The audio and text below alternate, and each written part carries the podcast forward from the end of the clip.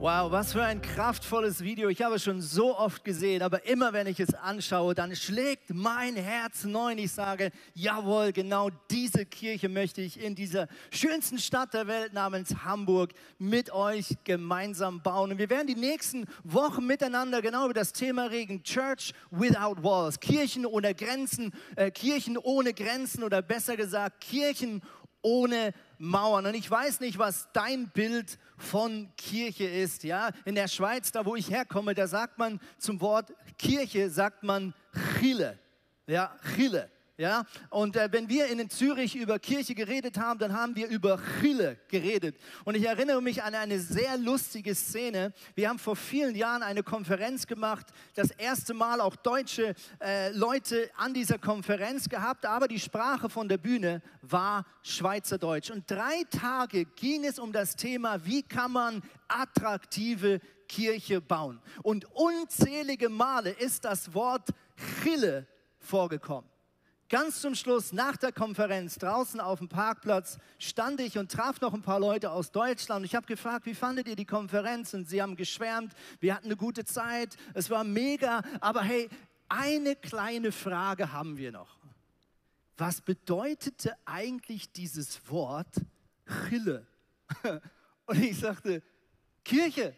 Und alle so, ah, ah, jetzt wissen wir, über was ihr da die ganze Zeit geredet habt. Die letzten drei Tage. Und uns brach es das Herz und wir haben gemerkt, wir müssen unbedingt die Bühnensprache von Schweizerdeutsch auf Hochdeutsch wechseln, nachdem eine ganze Anzahl von Menschen drei Tage an der Konferenz war und nicht wusste, über was wir mit ihnen reden wollen. Ich weiß nicht, was dein Bild von Kirche ist. Und ich weiß nicht, ob du an Mauern denkst, wenn du das Wort Kirche hörst. Ja, wenn wir so an ein altes, ehrwürdiges Kirchengebäude denken, das hat ziemlich viele Mauern, stimmt's? Ja, das sind dicke, fette Mauern, schwere Tore, die man nicht einfach so aufkriegt. Ähm, wir hier zum Beispiel treffen uns normalerweise unten im Bunker, ja, im Emporio-Bunker, minus zwei. Auch das ist vielleicht ein Stück weit ein Bild für Mauern.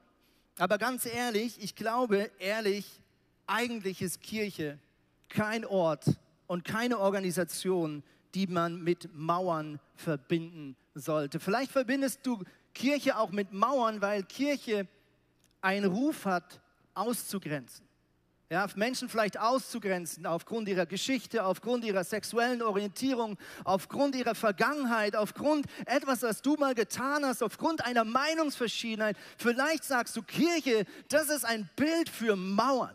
Das ist ein Bild von Ausgrenzung. Und ich möchte dir ehrlich heute Morgen sagen, wenn das dein Bild ist von Kirche, dann bitte ich dich offiziell um Entschuldigung.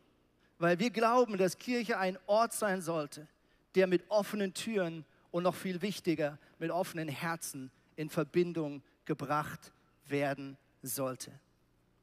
Die erste Kirche, ganz ehrlich, die erste Kirche war alles andere als eine Kirche der Ausgrenzung oder der Mauern. Die erste Kirche war voll im Mittelpunkt. Die erste Kirche in Jerusalem, das waren Menschen, die waren auf der Straße zu sehen. Die Leute haben über die ersten Christen geredet. Die Leute haben diskutiert, was geht da ab? Was sind diese Jungs und Mädels, die plötzlich von diesem Jesus reden, der gestorben, aber wieder auferstanden ist, von über 500 Augenzeugen live gesehen wurde. Und diese Menschen waren öffentlich unterwegs. Sie waren in aller Munde. Sie trafen sich auf den Plätzen. Sie trafen sich im Tempel. Sie trafen sich in in den Häusern. Und es heißt in Apostelgeschichte 2, sie waren gastfreundlich. Mit anderen Worten, sie haben ihre Herzen und ihre Türen und ihre WGs und ihre Wohnungen weit aufgemacht für Menschen, die bisher ausgegrenzt wurden, für Menschen, die bisher enttäuscht wurden von der Gesellschaft und vom Leben und vielleicht auch vom Glauben. Wir haben einen Satz, der uns als Kirche auf die Fahne geschrieben wurde. Unsere Vision, die heißt wie folgt, als Kirche ist es unsere Leidenschaft, dass Menschen Jesus ähnlicher werden. Zweitens, furchtlos leben. Und drittens, ihr Umfeld positiv verändern. Also es geht für uns um drei Dinge im Leben. Erstens, dass wir Jesus immer ähnlicher werden. Das ist unsere lebenslange Mission, die hier beginnt und die ihre Vollendung hat, wenn wir mit Gott in der Ewigkeit leben. Zweitens, es geht darum, Ängste loszuwerden und furchtlos für unsere Überzeugung aufzustehen. Ängste des Lebens abzulegen, Lebenslügen abzulegen. Und drittens, es geht darum, da wo du bist, Reich Gottes zu bauen. Da wo du bist, Gott groß zu machen und dein Umfeld zu segnen, positiv zu beeinflussen. Und ich glaube ganz ehrlich, wenn es um Kirche geht und wenn es um Mauern geht, dann glaube ich Folgendes, die erste Mauer wird nie mit Steinen gebaut, sondern mit Gedanken. Die erste Mauer, die wir bauen, ist nie eine Mauer von Steinen, sondern eine Mauer unserer Gedanken. Dass wir vielleicht anfangen, gewisse Menschengruppen auszuschließen. Dass wir vielleicht anfangen, uns ausschließen zu lassen und denken, ah, ich glaube, ich werde nicht mehr gebraucht oder ich werde nicht mehr gewollt in der Kirche. Jede Mauer, jeder Grenzzaun, jede Gefängniszelle beginnt in den Gedanken. Und mein Wunsch für diese Predigtreihe ist, dass dein Bild von Kirche einmal mehr gesprengt wird. Hoppala, hast du dich erschrocken? Ich hoffe es. Jetzt bist du wieder ganz wach. Hey, ich möchte mit dir zusammen beten, dass diese Predigtreihe dein und mein Leben und auch das Leben und die Zukunft unserer Kirche auf den Kopf stellen darf. Jesus, ich danke dir, dass du hier bist. Ich danke dir, dass du wirkst mit deinem Geist. Und wir möchten dir die nächsten Wochen einfach vor die Füße legen und sagen, Gott, schreib du diese Geschichte. Schreib du unsere Kirche und bau du unsere Kirche. Und Vater, ich bitte dich, dass du alle Vorstellungen und alles Falsche, alle, alles, was, was nicht auf deiner Agenda ist für unsere Church, dass du uns das wegnimmst und dass du uns deine DNA, dein Herzschlag, deine Gedanken in unser Herz schreibst und auch in das Herz unserer Kirche. Das bitte ich in deinem Namen. Amen. Amen. Hey, heute geht es ums Thema Influencer. Damit meine ich nicht die Grippe Influenza, sondern es geht darum, dass du ein Influencer bist. Also wir reden hier vom englischen Wort für Einfluss nehmen. Und wir wollen ganz kurz mal bei Slido schauen. Wir haben einen kleinen Quiz vorbereitet. Was glaubst du, ist der erfolgreichste deutsche Influencer? Ähm, den wir aktuell haben. Erfolg ist natürlich schwer zu messen. In diesem Fall messen wir es gemäß der Followers auf Instagram. Also auf gut Deutsch, welcher Star aus Deutschland hat am meisten Instagram-Followers Stand Januar 2020. Ich schaue mal hier hinten auf unsere Slido-Umfrage und äh, falls sie noch nicht gestartet wurde, könnt ihr sie jetzt gerne starten. Und äh, ich sehe hier noch kein Bild, aber ich vermute, ihr seht schon Bild.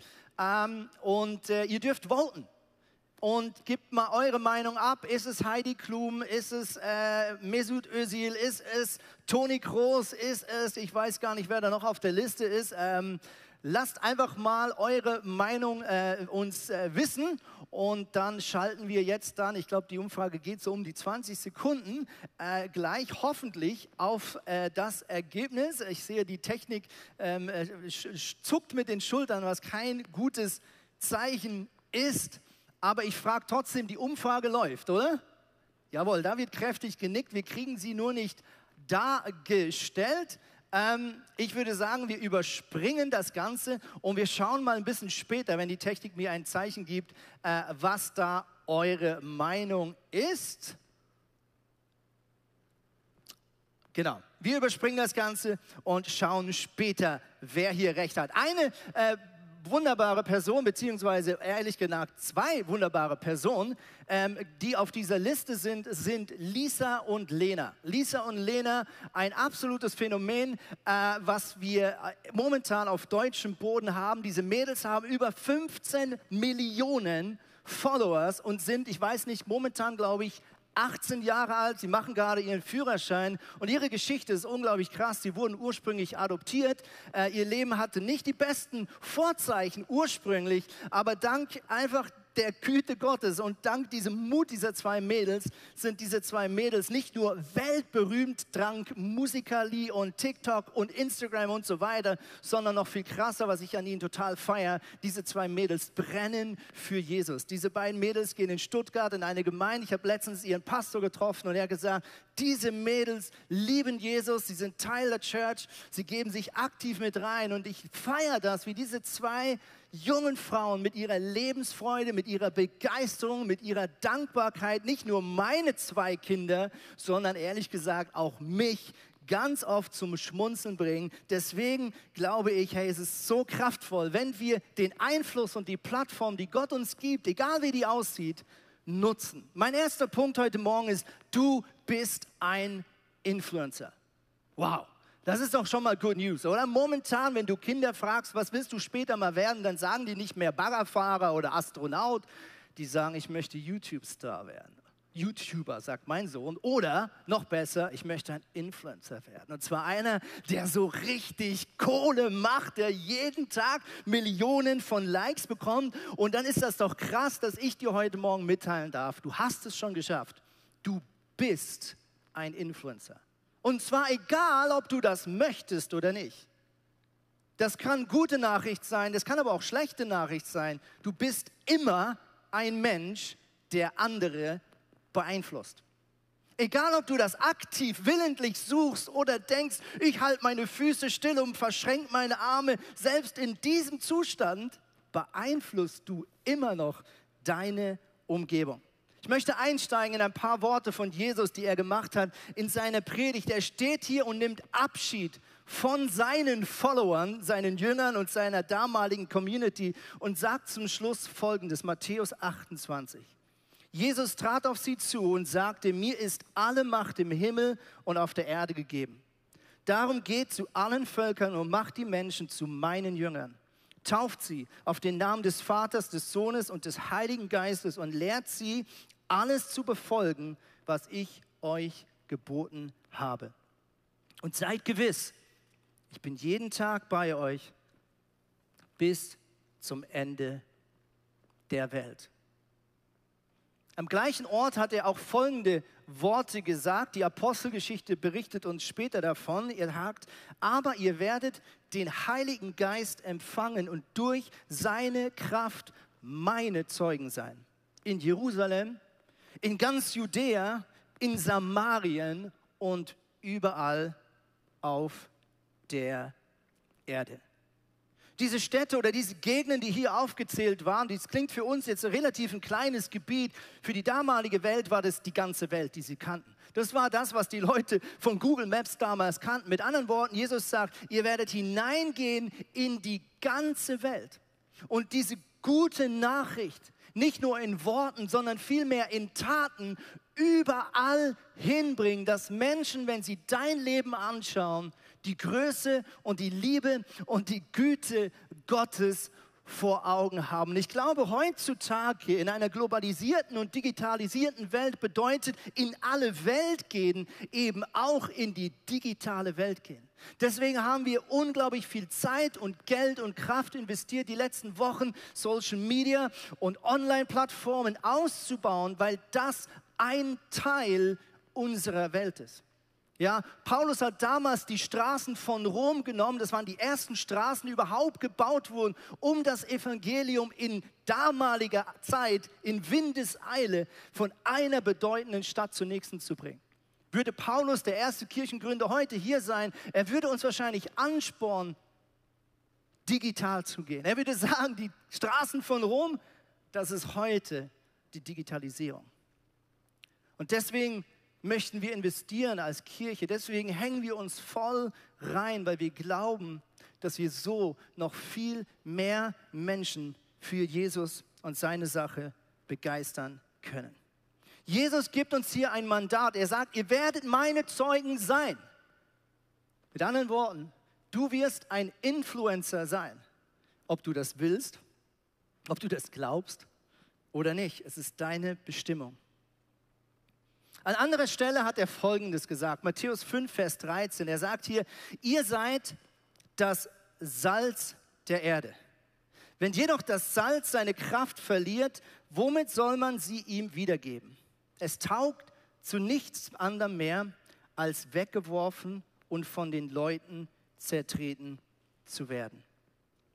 Jesus sagt hier, wir sind das Salz der Erde. Ja, du denkst so Salz, wow, das haut mich jetzt nicht so vom Hocker. Ich meine, Ich laufe im Supermarkt an tonnenweise Salz vorbei, ja, so Jodsalz, Geschirrspülersalz, äh, whatever Salz. Du sagst mit anderen Worten, es ist jetzt nicht so das krasseste Kompliment, was ich je bekommen habe. Wichtig, in der damaligen Zeit war Salz extrem wertvoll. Man sagte, Salz war das damalige Gold. Es gibt Kriege in dieser Zeit, die geführt wurden, nur um Salz zu bekommen.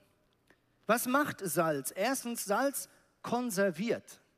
Mit anderen Worten, es bewahrt das Leben vor dem Absterben. Wir wissen noch, dass früher, als es keine Kühlschränke gab, man das Fleisch gepökelt hat, also in eine dicke Schicht von Salz äh, geschmiert hat, um sicherzustellen, dass dieses Fleisch nicht schlecht wird und lange haltbar wird. Also Jesus sagt, ihr habt die Bestimmung, das Leben zu konservieren. Vielleicht ist das ein Grund, warum manchmal Kirche als konservativ empfunden wird. Es geht aber nicht darum, die Zeit zurückzudrehen, sondern es geht darum, diese Werte zu leben und zu betonen und aufrechtzuerhalten, die das Leben unserer Gesellschaft erhält und stärkt. Zweitens, Salz ist überlebenswichtig für das Leben. Unsere Organe würden im Nullkomma nichts nicht mehr funktionieren, wenn wir nicht jeden Tag die richtige Portion Salz bekommen. Jesus gibt uns damit also eine Bestimmung und sagt, ihr habt eine lebens, eine überlebenswichtige Funktion in dieser Welt, in der ihr seid. Da, wo du bist, in deiner Familie, in deiner Firma, in deinem Studium, in deiner WG, bist du Salz der Erde. Und das Letzte, was Salz macht, wir alle wissen, Salz macht das Essen schmackhaft. Stimmt's?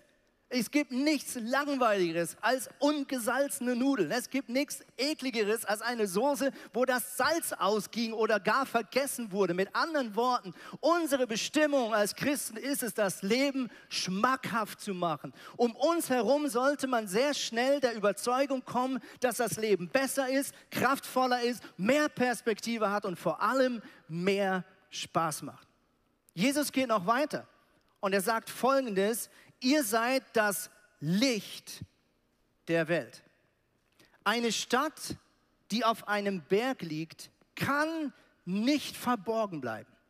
Auch zündet niemand eine Lampe an und stellt sie dann unter ein Gefäß. Im Gegenteil, man stellt sie auf den Lampenständer, damit sie allen im Haus Licht gibt. So soll euer Licht vor den Menschen leuchten.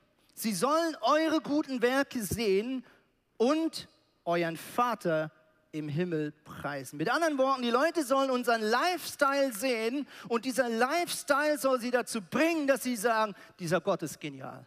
Dieser Gott macht Sinn. Dieser Gott überzeugt mich. Warum? Weil ich habe da einen Typ in meiner Firma und wenn ich seinen Lifestyle anschaue, dann sehe ich, einen lebendigen Gott, der vor mir steht, repräsentiert durch einen Zeugen, durch einen Sohn, durch eine Tochter, die diesen Heiligen Geist in ihrem Leben nicht unter den Schemmel stellt, nicht für sich behält und dann einmal vor Woche im Gottesdienst dann rauslässt und sagt, oh, wie schön, wie schön, wie schön und dann schwuppdiwupp alles wieder einpacken und schön für sich behalten. Nein, das Reich Gottes will gelebt werden. Der Heilige Geist will raus aus deinem Mund, raus aus deinem Körper. Er möchte sichtbar, aktiv durch dich Menschen segnen. Was tut Licht? Licht gibt Hoffnung. Zweitens, Licht spendet Lebenskraft. Wir alle wissen, oder wir haben es zumindest mal gelernt, in Biologie, dass ohne Photosynthese das Leben ziemlich schnell vorbei ist. Ich habe mir damals zum Spaß gemacht und habe meinem Sohn in einem sehr jungen Alter das Wort Photosynthese beigebracht. Einfach weil ich es konnte. Ja, ich dachte, es ist cool, wenn so ein kleiner Junge, der gerade mal Mama und Papa sagen kann, als drittes Wort Photosynthese sagen kann. Und er hat das Spiel wirklich mitgemacht und das Geniale war, ich habe ihm dann auch noch beigebracht zu erklären, was Photosynthese ist. Und das war so unser Running Gag, wenn wir immer unterwegs waren und mein Sohn irgendwie Aufmerksamkeit bekam, dann habe ich immer gesagt, hey Milo, was ist dein Lieblingswort? Und dann hat er gesagt, Photosynthese. Und dann habe ich gesagt, und alle so, hahaha. Ne? Und dann hat aber natürlich jeder nicht gedacht, dass äh, mein Sohn wirklich weiß, was das ist. Und ich gesagt, Milo, erklär doch mal kurz, was das ist. Und dann hat er auch noch die Erklärung rausgeballert und dann hatte er logischerweise die Show auf seiner Seite. Drittens, Licht lässt den richtigen Weg erkennen. Ja, ohne Licht weißt du nicht, wo es lang geht, aber mit Licht sagst du, ah, jetzt weiß ich wieder, wo der Weg lang geht und noch viel besser, mit Licht kannst du das Ziel erkennen. Und Jesus sagt, ihr seid dieses Licht für die Welt. Also da, wo du bist, durch deine Gegenwart und den Heiligen Geist, der durch dich nach außen scheint und das Leben erhält, können Menschen plötzlich wieder den richtigen Weg erkennen und auch erkennen, was wirklich wichtig ist im Leben. Was tut Licht noch? Licht deckt auf. Licht deckt Gefahren auf. Ja, ein Stolperstein. Mit dem Licht des Heiligen Geistes haben wir die Möglichkeit, Menschen vor Fehlern zu bewahren, Menschen vor Schmerzen, vor Rückschlägen zu bewahren. Und das Letzte, Licht enttarnt unbegründete Angst. Vielleicht kannst du dich noch daran erinnern, wie du in deinem Bett lagst, so mit 20, und du hast diesen Vorhang gesehen und du hast plötzlich überlegt, ist das ein Vorhang oder ist das ein Einbrecher? Und deine Hand geht zum Lichtschalter und du machst ihn an. Oh, es war doch nur der Einbrecher. Nein, Spaß, der Vorhang, ja? Also Licht enttarnt unbegründete Angst. Wenn Leute um dich herum sind, wird etwas von dieser Lebensangst weggenommen? Als Leute die letzten acht Wochen dich erlebt haben am Telefon oder über Zoom-Videokonferenz, warst du einer, der Angst geschürt hat? Oder warst du jemand, der etwas von der Angst wegnehmen konnte, weil du sagst, ich weiß, dass da noch einer ist, der über unsere Welt wacht. Ich weiß, dass da noch einer ist, der Dinge tut, von denen wir nichts wissen. Und dem vertraue ich mehr als der Diagnose, der Meinung und der Forschung.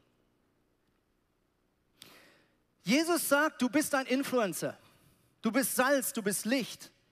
Und das Krasse ist, er sagt, du bist das. Egal, ob du das willst oder nicht. Mit anderen Worten, Jesus sagt hier eigentlich etwas vielleicht ein bisschen Hartes. Er sagt, Glaube ist keine Privatsache. Du bist das Licht. Das ist deine Bestimmung. In dem Moment, wo du dein Leben Jesus anvertraust, sagt Jesus, ab jetzt bist du mein Zeuge, mein Repräsentant, mein Botschafter. Ob du das willst, ob du das lebst, ob du das auskostest, das ist deine Frage. Und die ersten Christen, sie ließen sich damals direkt nach der Bekehrung öffentlich taufen. Warum? Weil sie gesagt haben, Glaube ist keine Privatsache dass ich Jesus nachfolge, soll jeder in meiner Stadt wissen, egal ob er es cool findet, egal ob er applaudiert oder ob er vielleicht erstmal mit den Schultern zuckt oder die Augenbrauen hochzieht und sagt, okay, das hätte ich dieser Person jetzt nicht zugetraut.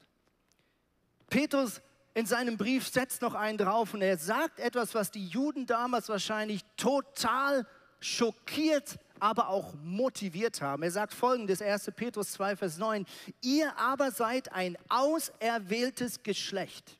Und jetzt kommt's, ein königliches Priestertum, ein heiliges Volk, ein Volk zum Eigentum, das ihr verkünden soll, die Wohltaten dessen, der euch berufen hat, aus der Finsternis in sein wunderbares Licht. Als die Juden damals diesen Satz gehört haben, ihr seid das königliche Priestertum, da hat es wahrscheinlich einmal brumm, Gänsehaut gemacht, von oben bis unten. Warum? Der, der Priester damals, ja, das waren auserwählte Männer, das waren ganz wenige, auf die man hochgeschaut hat. Oh, guck mal, da läuft ein Priester vorbei. Oh, ich wäre auch gerne ein Priester. Und jetzt kommt plötzlich und Jesus sagt, jetzt nach der Auferstehung von Jesus und nach dem Heiligen Geist, der in uns Wohnung bezogen hat, ist jeder von uns, egal wo du bist, ein königlicher Priester.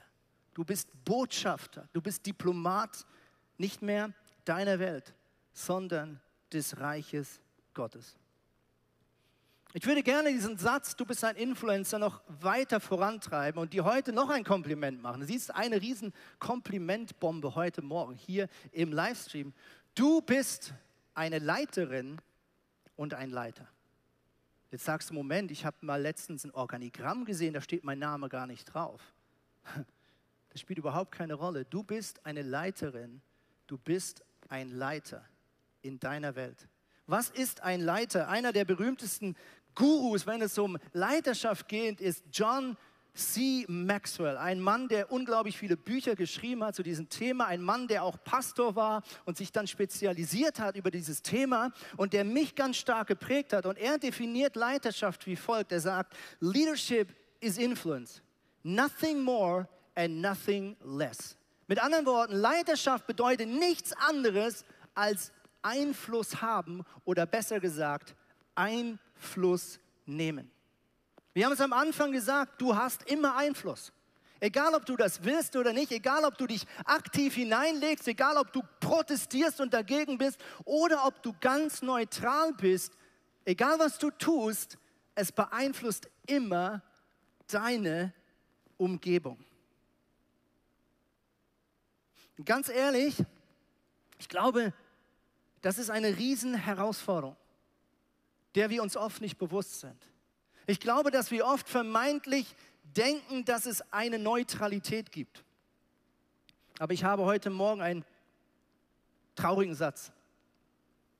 Passivität ist nie neutral. Passivität ist nicht neutral. Oder anders ausgedrückt, Stillstand ist Rückschritt. Wir haben einen alten Satz in unserer Gesellschaft, der uns prägt. Und einer davon heißt, nicht geschimpft ist Lob genug. Kennst du diesen Satz? Er hat vielleicht dein Chef früher gesagt in der Ausbildung, vielleicht sogar dein Papa, deine Mama, dein Opa.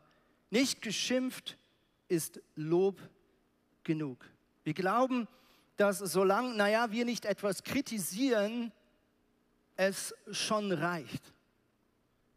Solange wir nicht aktiv etwas Böses tun, haben wir nichts falsch gemacht. Aber ich glaube, das ist nicht das Denken Gottes. Gott hat uns nicht dazu berufen, einfach gewisse Sünden nicht zu tun, sondern Gott hat uns berufen, gute Werke zu tun. So haben wir es vorhin gelesen. Es geht nicht darum, einfach gewisse böse Dinge in unserer Gesellschaft nicht zu tun und die Hände in die Hosentaschen zu tun oder zu verschränken und zu sagen, da mache ich nicht mit, sondern im Reich Gottes geht es darum, das Richtige zu tun. Das, was Jesus an deiner Stelle tun würde. Und ich finde diese letzte Woche unglaublich spannend. Wir sind in dieser großen, unterdessen internationalen Rassismusdebatte angekommen. Und ich bin so begeistert, dass Millionen von Menschen sagen, es reicht nicht, dass ich einfach nur nicht für Rassismus bin. Es reicht nicht, dass ich einfach nicht mitmache, sondern es ist an der Zeit, dass ich sage, was ich denke. Manchmal ist Schweigen nicht genug. Manchmal ist etwas nicht nicht zu machen nicht genug, sondern es ist an der Zeit, das Richtige zu bekennen, auszusprechen. Und die Plattform, die du hast und die Plattform, die Gott dir gegeben hat, zu nutzen. Ich möchte dich herausfordern, dass du ein Mann bist, dass du eine Frau wirst, die nicht einfach die Füße stillhält, wenn außen herum vielleicht schlecht geredet wird, die nicht einfach die Füße stillhält, wenn irgendetwas Schlimmes um dich herum geschieht, sondern die aktiv hingeht und eine Alternative anbietet, indem du das Richtige tust. Ich habe letztens so eine komische Szene erlebt, die werde ich nie vergessen. Und ich habe ganz ehrlich ein paar Momente gebraucht, und ich habe mich danach gefragt, warum mich das so viel gekostet hat. Ich hatte in letzter Zeit mehrmals erlebt, dass ich an einer Kasse anstehe und jemand vor mir hat nicht genug Geld dabei. Kennst du das? Ja, vielleicht hat er sich verzählt, vielleicht, das wissen wir auch und kennen es vielleicht aus unserer Vergangenheit, schiebst du diese EC-Karte rein und es kommt abgelehnt. Und wir alle wissen, dass es meistens einen Grund gibt, warum diese Karte abgelehnt ist. Und ich habe zweimal erlebt, wie weiter vorne jemand genau diese Szene hat. Offensichtlich einmal eine Person, die in Armut lebt, das andere Mal ein junger Teenager, wo die Karte nicht geht. Und ich sehe, wie er rot wird. Und beide Mal sagt der Heilige Geist, geh hin und zahl es doch einfach. Ich wusste, das war jetzt nicht ein Großeinkauf. Das war absolut locker möglich, dass ich dem seinen Einkauf halt schnell mitbezahle. Zweimal stehe ich in dieser Schlange. Und weil alle um mich herum nicht reagieren, weil alle um mich herum so tun, als ob sie das nicht sehen und nichts auf der Welt tun könnten, um dieses kleine, aber lösbare Problem dieses jungen Mannes zu lösen, habe ich plötzlich auch nicht mehr den Mut, herauszustehen und zu sagen, darf ich Sie heute einladen? Erst beim dritten Anlauf, nachdem ich noch mal mindestens zehnmal Jesus gesagt hatte, ich will das endlich lernen, hatte ich vor genau etwa zwei Wochen im Lidl wieder diese Situation. Ein Mann, der wirklich jeden Münz aus allen Ritzen heraussuchte. Man sah ihm an, dass er nicht viel hatte. Und ich sah, wie er anfing, die ersten Sachen zurückzugeben. Wir reden hier nicht von äh, Haribo, sondern wir reden von Gemüse, von Lebensmitteln. Und endlich schaffe ich es und ich gehe nach vorne und ich sage, wissen Sie was, Verkäuferin, nehmen Sie einfach meine Sachen noch mit, ich zahle alles. Und jetzt kommt der Punkt. Diese Frau hat mich angeschaut, als ob ich der komischste Person bin, die auf diesem Planet Erde rumläuft. Die Frau hat mich so komisch angeschaut, ich war ein Alien. Und ich dachte danach, wie komisch ist das und wie dramatisch ist das, dass wir von einem Sozialstaat reden, aber es nicht schaffen, an der eigenen Kasse jemand 6,49 Euro auszugeben und stattdessen, wie manche in dieser Schlange, mit dem Kopf schütteln, weil sie das falsch fanden, dass ich diesem Mann geholfen habe. Das ist nur eins von tausend Beispielen, aber genau das möchte Gott. Er möchte Alternativen anbieten. Es geht nicht darum, dass wir Christen einfach nur gewisse böse Dinge nicht mitmachen und uns in der Neutralität, in der gefahrenlosen Szene hier unten im Bunker, im Emporio versammeln, sondern es geht darum, eine bessere Alternative zu leben in dieser Welt, da wo du bist besser mit seinem Chef umzugehen, besser mit seiner Ehefrau oder seinem Ehemann umzugehen, besser mit seinen Kindern umzugehen, besser mit den Ressourcen umzugehen, besser mit der Gesundheit umzugehen. Wir sind Repräsentanten des allmächtigen Königs auf dieser Erde und Gott spielt dir heute Morgen den Ball zu und sagt, du bist heute im Sturm. Die Welt, deine Welt schaut auf dich nicht auf deinen Pastor, nicht auf spannende Bücher, wie man den Glauben besser erklären kann. In allererster Linie schauen die Leute nicht auf deine Worte, sondern auf deinen Charakter, auf dein Herz. Jede Veränderung beginnt in deinem Charakter. Und ich möchte mit einem ganz praktischen Beispiel diese Predigt beenden. Ganz ehrlich, ich möchte die letzten Minuten über das Thema Ermutigung reden, weil ich glaube, dass auch hier oft Passivität und Neutralität nicht die richtige Lösung ist. Nicht geschimpft ist Lob genug, das denken wir oft auch in der Kirche.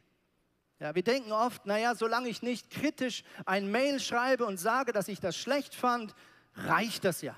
Und jetzt kommt das Beste, wir denken dann, dass wenn wir ein Kompliment machen, dass wir Menschen verführen, dass sie stolz werden können. Das, glaube ich, ist eines der größten Lügen, die es gibt. Weißt du, was die Gefahr ist für Minderwert und Stolz? Wenn unser Ermutigungstank austrocknet. Gott hat uns ursprünglich nicht als Egoisten geschaffen. Gott hat uns geschaffen im Vertrauen, dass wir uns gegenseitig ermutigen, in Worten und in Taten. Und deswegen möchte ich dich ermutigen, Nutz deine Worte, um Leben zu bauen. Nutz deine Worte, um Hoffnung zu spenden.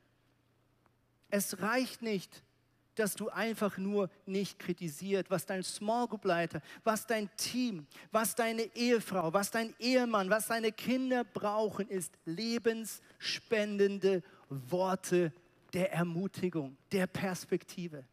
Und ich wünsche mir, dass wir eine Kirche ist, die dafür berühmt ist, dass es ein Ort ist, wo du ermutigt wirst. Menschen, die sagen, wenn ich da reinlaufe, wenn ich Kontakt habe mit Menschen vom ICF Hamburg, dann geht es mir besser.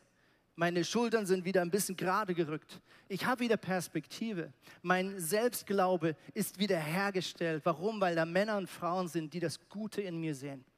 Die diesen Schöpfer in mir sehen, der aus Dreck so viel Gutes tun kann. Deswegen ist mir eine Ehre, diese Predigt zu beenden mit einem kleinen Interview.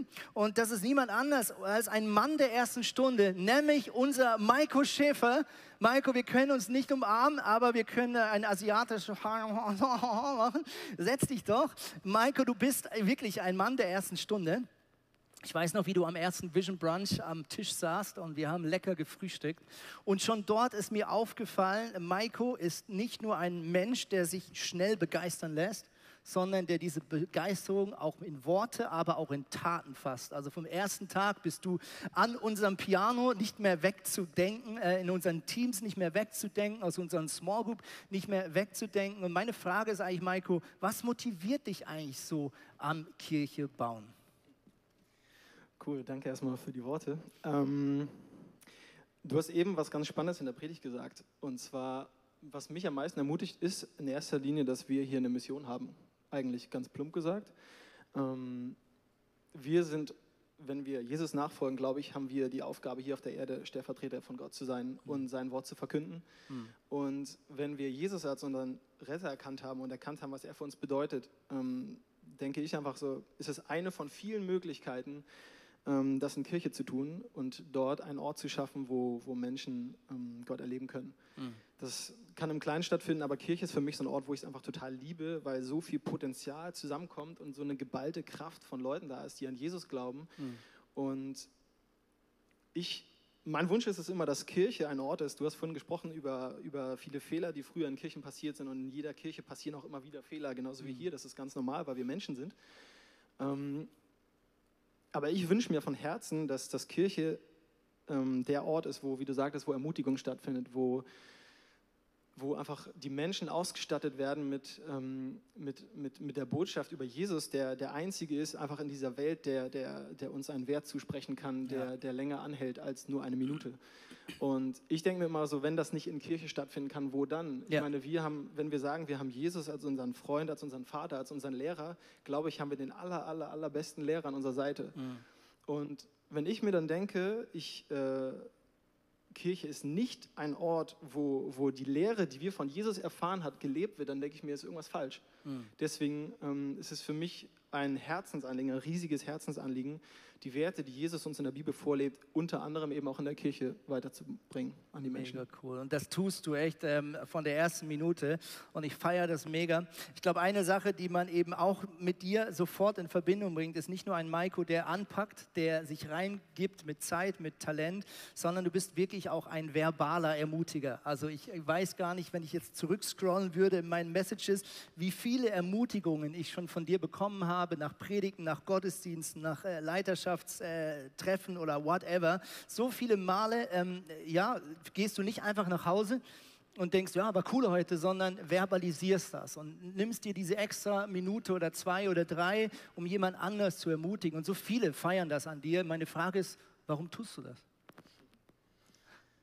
Ähm, auch da wieder ist so ein Punkt, ich liebe einfach den Effekt, den Ermutigung hat. Ja. Also ich mache es nicht jetzt unbedingt, weil ich denke so, ah cool, das hat den und den Effekt, aber irgendwie auch schon, weil ich merke, Ermutigung ist so ein krass starkes Werkzeug, mhm. was, was, was Menschen bewegen kann, was Menschen beeinflussen kann im Positiven. Und vor allem merke ich, ähm, wir Menschen haben, ich glaube, wir Menschen sind immer die, die am kritischsten mit uns selbst sind. Ja. Und ähm, ich glaube einfach, äh, Jesus ist der Letzte, der uns, über uns denkt, so, oh Mann, was hat der schon wieder gemacht und jetzt schafft er das schon wieder nicht. Und auch die meisten Menschen denken das nicht. Das sind immer nur wir selber, die wir uns fertig machen, die wir Lügen in unserem Leben haben, wo wir sagen, wie du vorhin sagtest, wir haben Mauern aufgebaut, so, weil wir irgendwie mit Gedanken angefangen haben, dann kommen Steine und dann wird es immer massiver.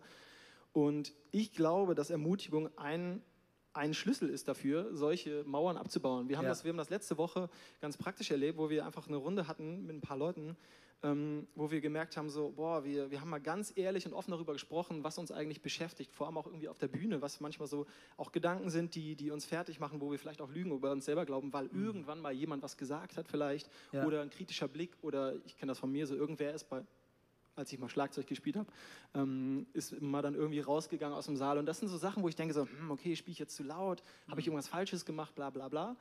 Und diese Lügen, die die manifestieren sich irgendwann im Kopf. Ja. Und ähm, Ermutigung ist eine Sache, wo ich merke, das hat so viel Kraft, diese Lügen zu brechen mit, mhm. Gottes, mit Gottes Wort zusammen und mit seinem Heiligen Geist. Deswegen ist Ermutigung einfach für mich so eine Sache, wo ich denke, ich will das nicht für mich behalten. Wenn mhm. ich was habe und Gedanken habe, wo ich sage, oh, ich würde das der Person eigentlich gerne mitteilen und es nicht mache, denke ich mir danach so, ey, das, also ich fühle mich wirklich schlecht danach. Mhm. Und ähm, das ist eine Sache, die ich einfach liebe zu machen, weil ich sehe, was es bei Menschen eben für einen Einfluss haben kann, wenn, mhm. wenn sie ermutigt werden und eben rauszukommen aus diesen Gedanken, oh, ich schaffe das nicht, sondern wirklich zu ermutigen und zu sagen, okay, du hast Potenzial, mach das. Und ich habe ja. das total gefeiert, was du heute gemacht hast, das und das und das. Ähm, bleib da dran. Und das ist ich habe häufig erlebt, auch wenn ich es selber erfahre, Ja. dass es mich eben total pusht und nicht, Ja. nicht ähm, resignieren lässt, sondern nach vorne bringt, weil ich merke, okay, krass, da ist jemand, der sieht mich, wie es wirklich ist und nicht von Mhm. meinem kritischen Blick aus. Yes. Wow, vielen, vielen Dank, Maiko. Wir schicken dich jetzt an, deine, an deinen Lieblingsspielplatz, ans Klavier. Mega, mega cool. Und wir nutzen die kleine Lücke und äh, lösen noch das Gewinnspiel auf oder der, die, der Quiz besser gesagt. Wir haben ja gar nicht gesagt, dass man was gewinnen kann. Ähm, lass uns doch einmal noch auf Zoom gehen oder auf Slido besser gesagt. Entschuldigung. Hoffe, dass wir das jetzt haben. Und wir sehen, dass Toni Kroos äh, laut. Ah, das ist schon die Auflösung. Richtig? Das ist die Auflösung. Toni Kroos, meine Damen und Herren, hat mit 22 Millionen Followers Stand äh, zwei, Januar 2020 am meisten Follower. Ich weiß gar nicht, sehen wir auch auf Slido, wer, ähm, wer da richtig lag oder wer alles richtig lag. Egal, wir lassen das weg. Die Zeit ist abgebraucht. Auf jeden Fall vielen Dank fürs Mitmachen. Und ich lade dich jetzt ein, einfach nochmal aufzustehen, da wo du bist. Oder vielleicht ist es auch besser, auf die Knie zu gehen, was auch immer dir jetzt hilft. Aber ich wünsche mir, dass wir jetzt einfach nochmal in die Gegenwart hineingehen und einfach eine Antwort suchen. Eine Antwort suchen und dann auch geben. Diesem allmächtigen Gott, der jetzt in deinem Wohnzimmer steht. Deswegen lass uns aufstehen, lass uns worshipen. Wir singen dieses Lied gemeinsam. I'm not a slave of fear. Ich bin kein Sklave der Angst. Und dann in wenigen Minuten komme ich nochmal und bete mit uns gemeinsam. Come on.